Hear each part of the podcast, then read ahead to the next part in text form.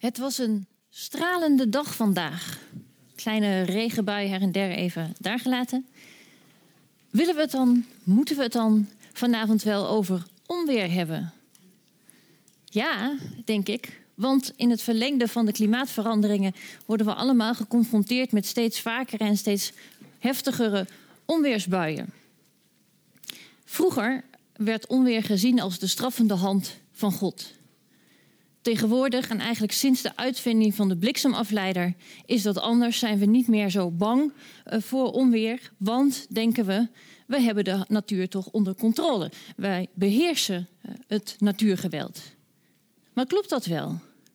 Was die angst van een aantal, e-, van een aantal eeuwen geleden niet eigenlijk heel terecht? Zijn we niet nietige toeschouwers in een ons overweldigend natuurspektakel waar we eigenlijk weinig invloed op hebben als het erop aankomt. Daarover gaan we vanavond meer horen. Allereerst van Jan-Wim Buisman. Hij is universitair docent geschiedenis van het christendom aan de Universiteit van Leiden. En van zijn hand verscheen onlangs bij uitgeverij van Tilt dit prachtige boek Onweer, een kleine cultuurgeschiedenis. En dat was voor ons aanleiding om een mooie avond rond dit thema te organiseren. Um, meneer Buisman geeft zo dadelijk een inleidende lezing van ongeveer 30 minuten. Daarna is het woord aan Christophe Lutti. Hij is hoogleraar geschiedenis van filosofie en wetenschap aan onze eigen Radboud Universiteit. En in zijn lezing zal hij uiteenzetten hoe de woorden die we in de loop der tijd gebruikt hebben voor allerlei natuurverschijnselen iets zeggen over het perspectief dat we hadden op onder andere uh, onweer. Um, zijn lezing duurt ongeveer 20 minuten. Daarna gaan beide sprekers met elkaar in gesprek. Ik zal dat gesprek leiden. Mijn naam is Liesbeth Jansen. Ik ben programmamaker bij Radboud Reflect. Um, na dat gesprek is uiteraard ook weer ruimte voor uw eigen vragen. Ik vind het heel fijn dat jullie hier allemaal zijn vanavond. Van harte welkom. Ik wens jullie een hele mooie avond en wie weet een stormachtige avond. Ik geef graag het woord aan Jan-Wim Buitsman. Ja, het is mij een eer en een genoegen om hier te zijn. Ik heb um, een PowerPoint en die begint met het omslag van het boek.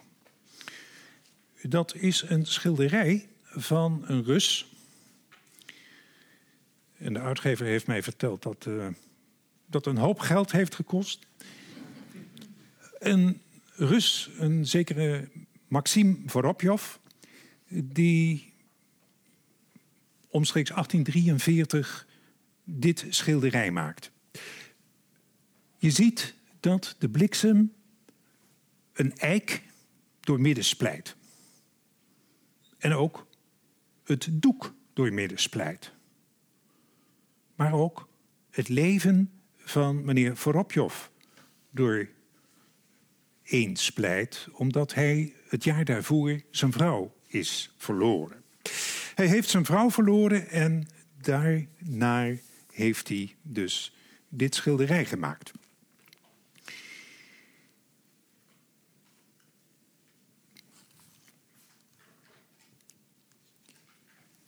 Je moet je voorstellen dat onweer in een agrarische maatschappij buitengewoon belangrijk en buitengewoon gevaarlijk was.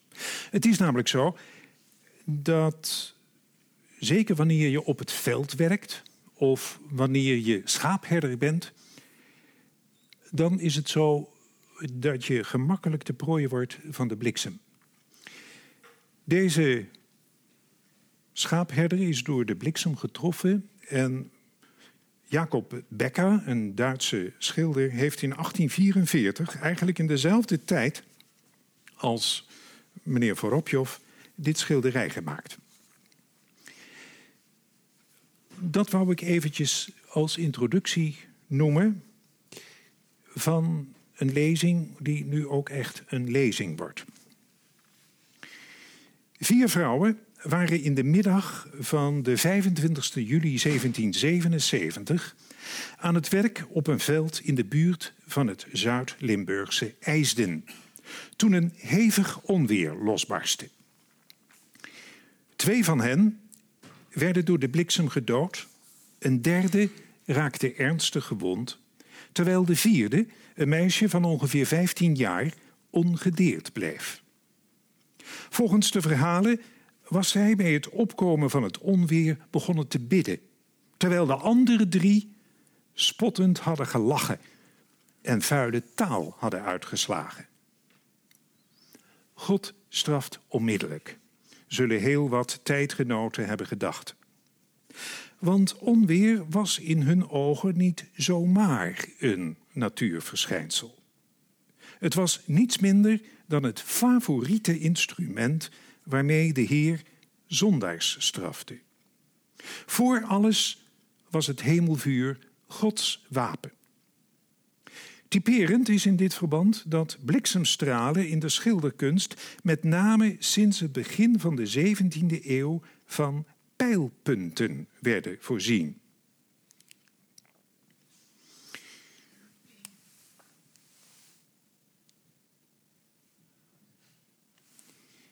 God afbeelden is zeer onprotestants. En ik denk dat er in 1616 genoeg Puritijnen waren die dit een goddeloze afbeelding vonden. Die discussie die zal ik nu niet voeren, maar ik wil wel aangeven dat er pijlpunten zitten aan deze bliksems. En in een latere afbeelding, hier, omstreeks 1750, is dat nog steeds zo. Pijlpunten. Want God liet niet met zich spotten. Viel in de Bijbel al niet te lezen dat de donder zijn stem was. Voor de Bijbel vaste onder u, Psalm 29.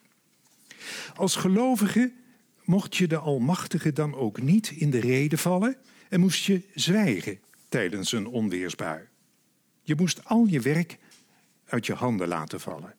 En als je werkelijk vroom wilde zijn, moest je tijdens een donderslag zelfs je adem inhouden. Eerbied en ontzag daar ging het om. Maar zat er ook geen regelrechte bijgelovige angst onder. Verlichte geesten waren daarvan stellig overtuigd. Waarom verzetten die al te strenge gelovigen zich anders tegen het gebruik van de bliksemafleider? Dat was het instrument waarmee de Amerikaanse geleerde Benjamin Franklin sinds 1752 de gevolgen van het hemelvuur onschadelijk had weten te maken door het simpelweg af te voeren naar de grond. Strenge, fatalistische gelovigen vonden dat Franklin daarmee God zijn strafwerktuig afhandig had gemaakt. Maar verlichte gelovigen stelden daartegenover dat we de Heer juist dankbaar moesten zijn dat hij Franklin dit fantastische ding had laten uitvinden. De interpretatie van het onweer en de bliksemafleider werd daarmee tot twistappel tussen vromen en verlichten van allerlei soort. De een wilde onversneden donderpreken horen, waarin de zondige mens werd opgeroepen tot bekering. Maar de ander koesterde liever een mild godsbeeld. En een derde vroeg vooral aandacht voor de vooruitgang in de natuurbeheersing die door Franklin en de zijnen was gerealiseerd. Zo werd deze uitvinding in de 18e eeuw aanleiding tot een drievoudige discussie. Een kluwen van ideeën over het beeld van God, het beeld van de mens en het beeld van de natuur. In de hele westerse wereld werd over dit onderwerp geschreven. En soms ging het hart tegen hart. De verlichte Duitse filosoof Christoph Martin Wieland pakte het even slim als voorzichtig aan. Een geleerd theologisch werk over de God van de Bijbel zou deze kritische geest destijds gemakkelijk in problemen hebben kunnen brengen. Daarom goot hij zijn betoog in de vorm van een verzonnen verhaal over de Roemeense mythologie. In een conversatie tussen de bejaarde Jupiter, de dondergod, en zijn vrouw Juno, liet hij, de wijze oppergod, zijn echtgenote antwoorden dat de tijd van goddelijk ingrijpen inmiddels toch echt voorbij was. Zou ik de mensen nou werkelijk door bliksemstralen en donderslagen verstandiger moeten maken? Zo vroeg Jupiter haar smalend.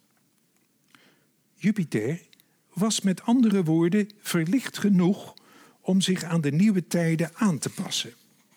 En zich niet door vergeefs machtsvertoon belachelijk te maken. Zeker niet nu Franklin de bliksemafleider uitgevonden had.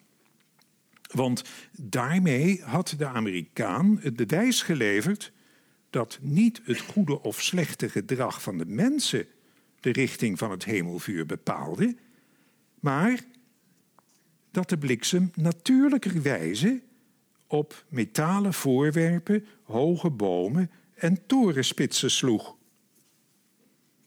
In een ander geschrift liet diezelfde Wieland zijn mythologische masker vallen en durfde hij zijn verlichte godsbeeld rechtstreekser te uiten. Daar mopperde hij: De mensen willen God helemaal niet liefhebben, maar slechts als slaven voor hem sidderen.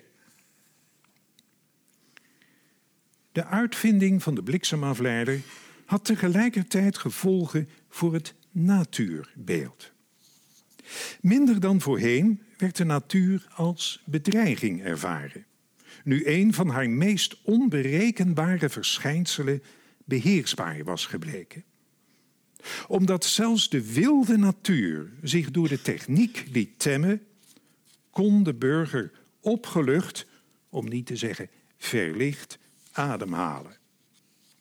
Hoe grillig het verschijnsel van de bliksem er ook uitzag, het bleek toch in te passen in een harmonieuze kosmos. Verlichte burgers hoefden niet meer bang of bijgelovig te zijn, maar mochten de natuur onbekommerd bestuderen. En dat deden ze nu eens te meer naar hartelust, in oprechte verwondering. Want wat was er, zo merkte een 18e eeuws tijdschrift op, en nu citeer ik, wat was er wonderlijker dan honderd bliksempijlen uit de donkere wolk, nu naar boven, dan naar beneden of naar de zijde uitgeschoten, in de hemelsblauwe, donker geworden lucht te zien schitteren en ogenblikkelijk daarin verdwijnen. Einde citaat. Maar bij verwondering alleen bleef het niet. Al gauw kwam er ook bewondering. Ik citeer. Heft uw ogen op, omhoog en ziet wie deze dingen geschapen heeft. Wat kan aangenamer zijn dan hem, wiens wijsheid en goedheid zo onbeperkt voor mij is als zijn almacht, in mijn tegenwoordigheid te zien werken? Citaat. De bestudering van de natuur was destijds onlosmakelijk verbonden met de godsdienst. Want voor wie er oog voor wilde hebben, getuigde de hele schepping van de majesteit en het wijze beleid van de schepper. Door het onweer werden immers allerlei schadelijke insecten gedood en werd de lucht gezuiverd van kwade dampen. Maar opvallend is dat naast dergelijke verstandelijke argumenten ook gevoelsmatige overwegingen een steeds grotere rol begonnen te spelen. In een klimaat waarin je je kon permitteren zelfs van natuurgeweld te genieten, omdat het geen kwaad meer hoefde te kunnen, mocht angst plaatsmaken voor genoegen. En dat veranderde de natuur gaandeweg in een oord om je te ontspannen en op adem te komen. Of om je desgewenst over te geven aan vrome overpeinzingen. De natuur, ook de wilde natuur, zoals die zich bijvoorbeeld liet zien in watervallen, stormen of onweer, werd tot op zekere hoogte een goede buur. Of misschien zelfs wel onze beste vriendin. Niet toevallig hebben cultuurhistorici aan deze periode, waarin de overgang plaatsvond van de verlichting naar de romantiek, de naam Sturm und Drang gegeven. Het verdwijnen van heel wat angst betekende ook dat er ruimte kwam om met het onweer te gaan spelen. Dat kon je bijvoorbeeld doen met technische schaalmodellen als donderhuisjes. Die hebt u misschien wel eens gezien in een, natuur, een uh, natuurkundig museum. Donderhuisjes waaraan de werking van de bliksemafleider kon worden gedemonstreerd. Ja, dat is een even leerzaam als nuttig vermaak. Maar spelen met het onweer kon je ook doen met woorden. Bijna eindeloos is het aantal gedichten en romans uit die tijd waarin onweerscènes voorkomen. Uitvoerig werd er ook met donder en bliksem gespeeld in de muziek. Bijvoorbeeld door het onweer na te bootsen op een imposant instrument als het kerkorgel. Dankzij de Duitse muzikus Josef Vogler, hier hebt u hem, werd dat soort concerten in grote delen van Europa omstreeks 1790 bijzonder populair. En ook de schilders uit die tijd lieten zich niet onbetuigd. Talrijk zijn de grote doeken met heftige taferelen waarop de mens in al zijn nietigheid het onderspit lijkt te delven tegen het verheven natuurverschijnsel van het onweer. Hier ziet u een schilderij van schilder Caspar Wolf, waar de bliksem inslaat in het benedenste gedeelte van de Grindelwald-gletscher in Zwitserland. En dat is een dubbel verheven thema. Niet alleen het onweer, maar ook het hoge bergte. Het is typerend voor die tijd van de storm en drang.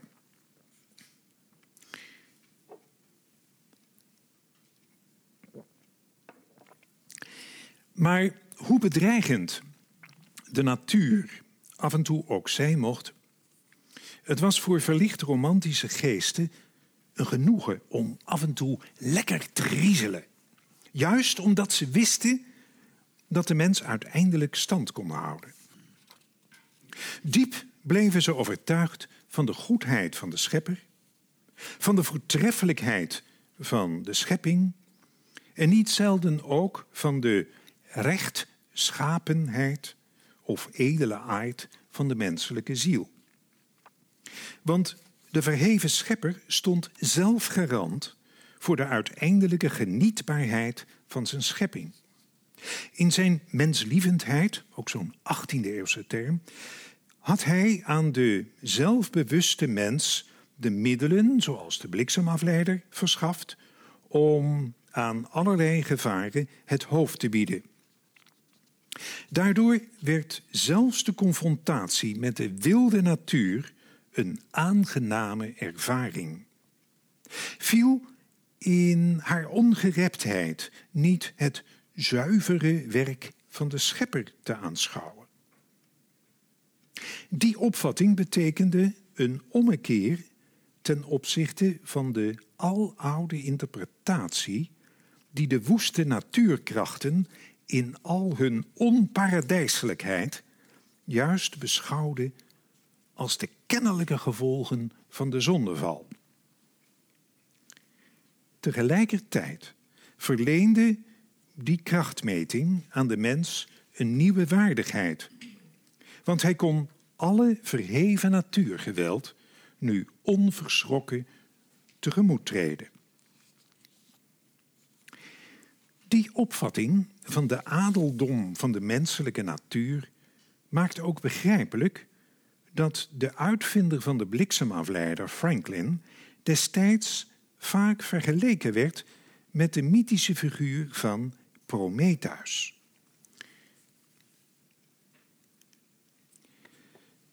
Hier een schilderij uit 1819, ah, 1817.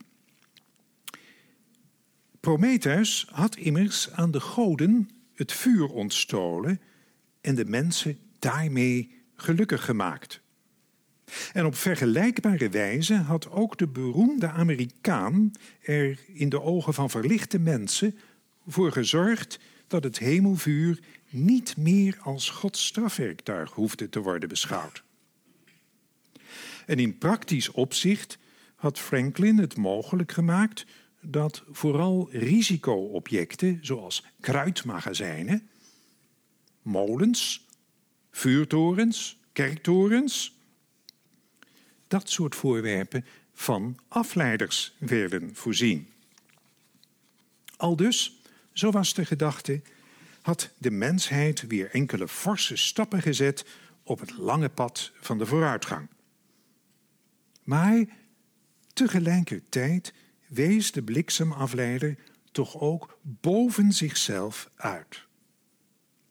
Wat de mens op dit punt bereikt had, zou toch eveneens op andere terreinen haalbaar moeten zijn.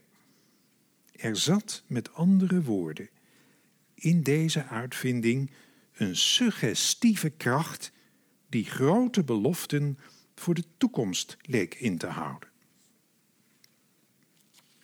Zo past de uitvinding van de bliksemafleider per saldo in een veel ruimer kader. Typerend voor het nieuwe geestesklimaat was een groter optimisme. Voor Gods toorn was geen reden meer, nu de mens in moreel opzicht eerder hoogstaand dan verdorven heette. En de schepping zelf werd bovenal een weldadige plek waar de mens tot rust mocht komen. En bij een romantisch maanschijnsel misschien zelfs de opperheer van de natuur kon ontmoeten. Hier een berglandschap met regenboog. Of het de nacht is of een onweer, daar zijn de kunsthistorici het niet over eens. Het is een beroemd schilderij van Caspar David Friedrich. Wel, uit dit toegenomen optimisme blijkt tevens een meer seculiere houding die afstand nam van aloude christelijke opvattingen over zonde en zondeval. In plaats van te spreken over Gods straf, juichten verlicht romantische mensen liever blijmoedig in de adel van de menselijke natuur. En dan heb ik een samenvatting van dit alles. En het tilt het hopelijk ook op een hoger niveau. Want de vraag is natuurlijk: welke gevolgen voor de perceptie van het onweer kunnen nu met enige zekerheid aan de introductie van de bliksemafleider worden toegeschreven? Ik denk dat we wel kunnen stellen dat bij protestanten de vermindering van de straf op de zonde gedachte een duidelijk gevolg is. En bij katholieken de teruggang van allerhande niet door de kerk gesanctioneerde praktijken en opvattingen. Dat is de definitie die Willem Vrijhof geeft van bijgeloof. Je zou het ook volksgeloof kunnen noemen. Er gaat een stofkam door dat soort praktijken en opvattingen. In algemenere zin treft vooral een toegenomen gevoel van veiligheid. Zelfs al was dat besef niet altijd terecht. Want het ging nog wel eens verschrikkelijk fout bij installaties van bliksemafleiders. Een te dunne koperen draad of geen goede aarding. Het ging nog wel eens fout. Maar toch, dat vertrouwenwekkende klimaat, waarin de notie van verlichte technologische triomf als het ware de basis vormde voor gevoelige, romantische huivering, lijkt op zijn beurt een in de geschiedenis ongekende esthetisering en ook metaforisering van het onweer mogelijk te hebben gemaakt.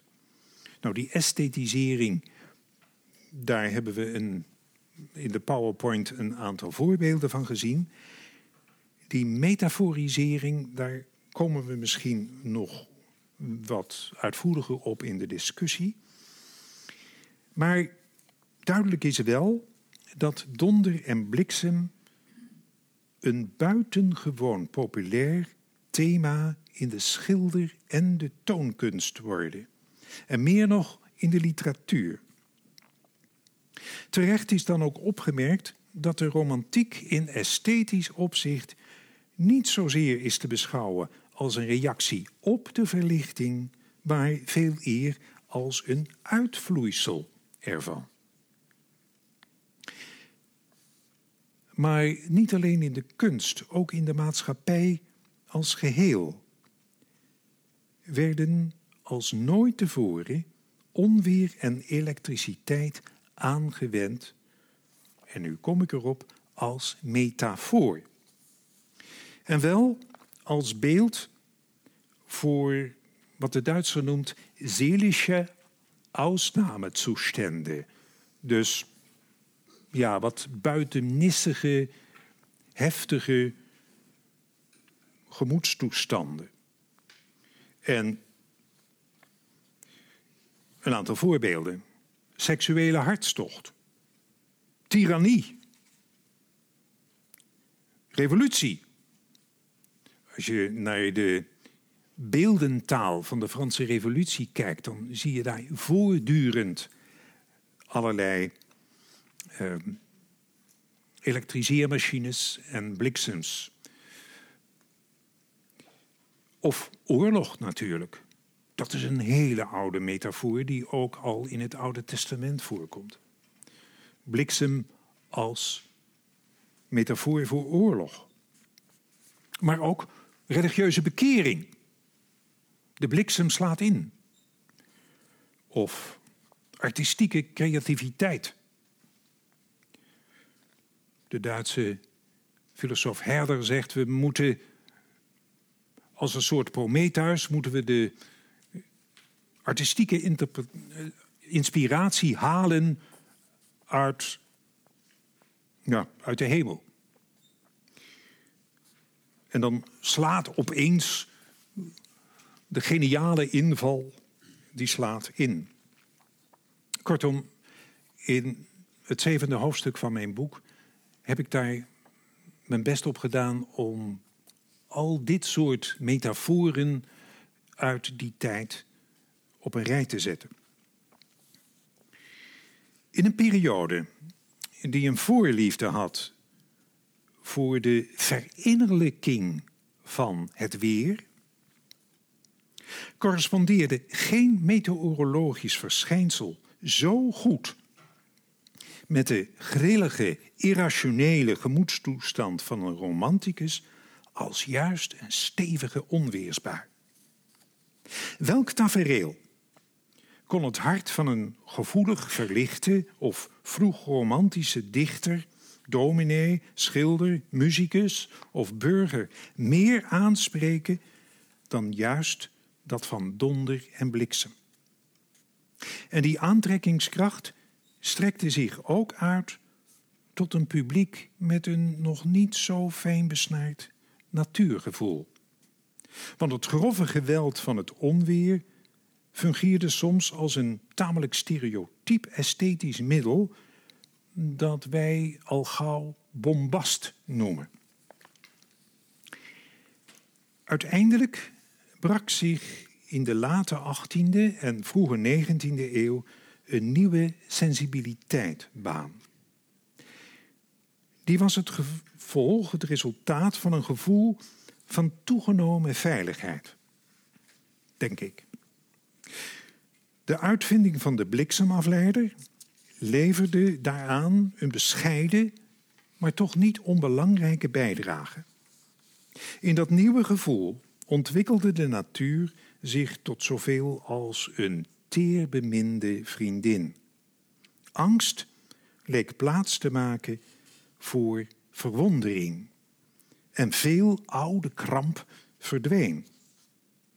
Mits er geen sprake was van een directe fundamentele dreiging, intensiveerden angst en genoegen elkaar zelfs in een nieuwe esthetische ervaring, die van het verhevene of het sublieme. Anders gezegd, het werd lekker om vanaf een veilige afstand te griezelen. Of, of ging achter alle enthousiaste, preromantische natuurgevoeligheid toch nog wezenlijke angst schuil en overschreeuwde de kunstenaar zichzelf.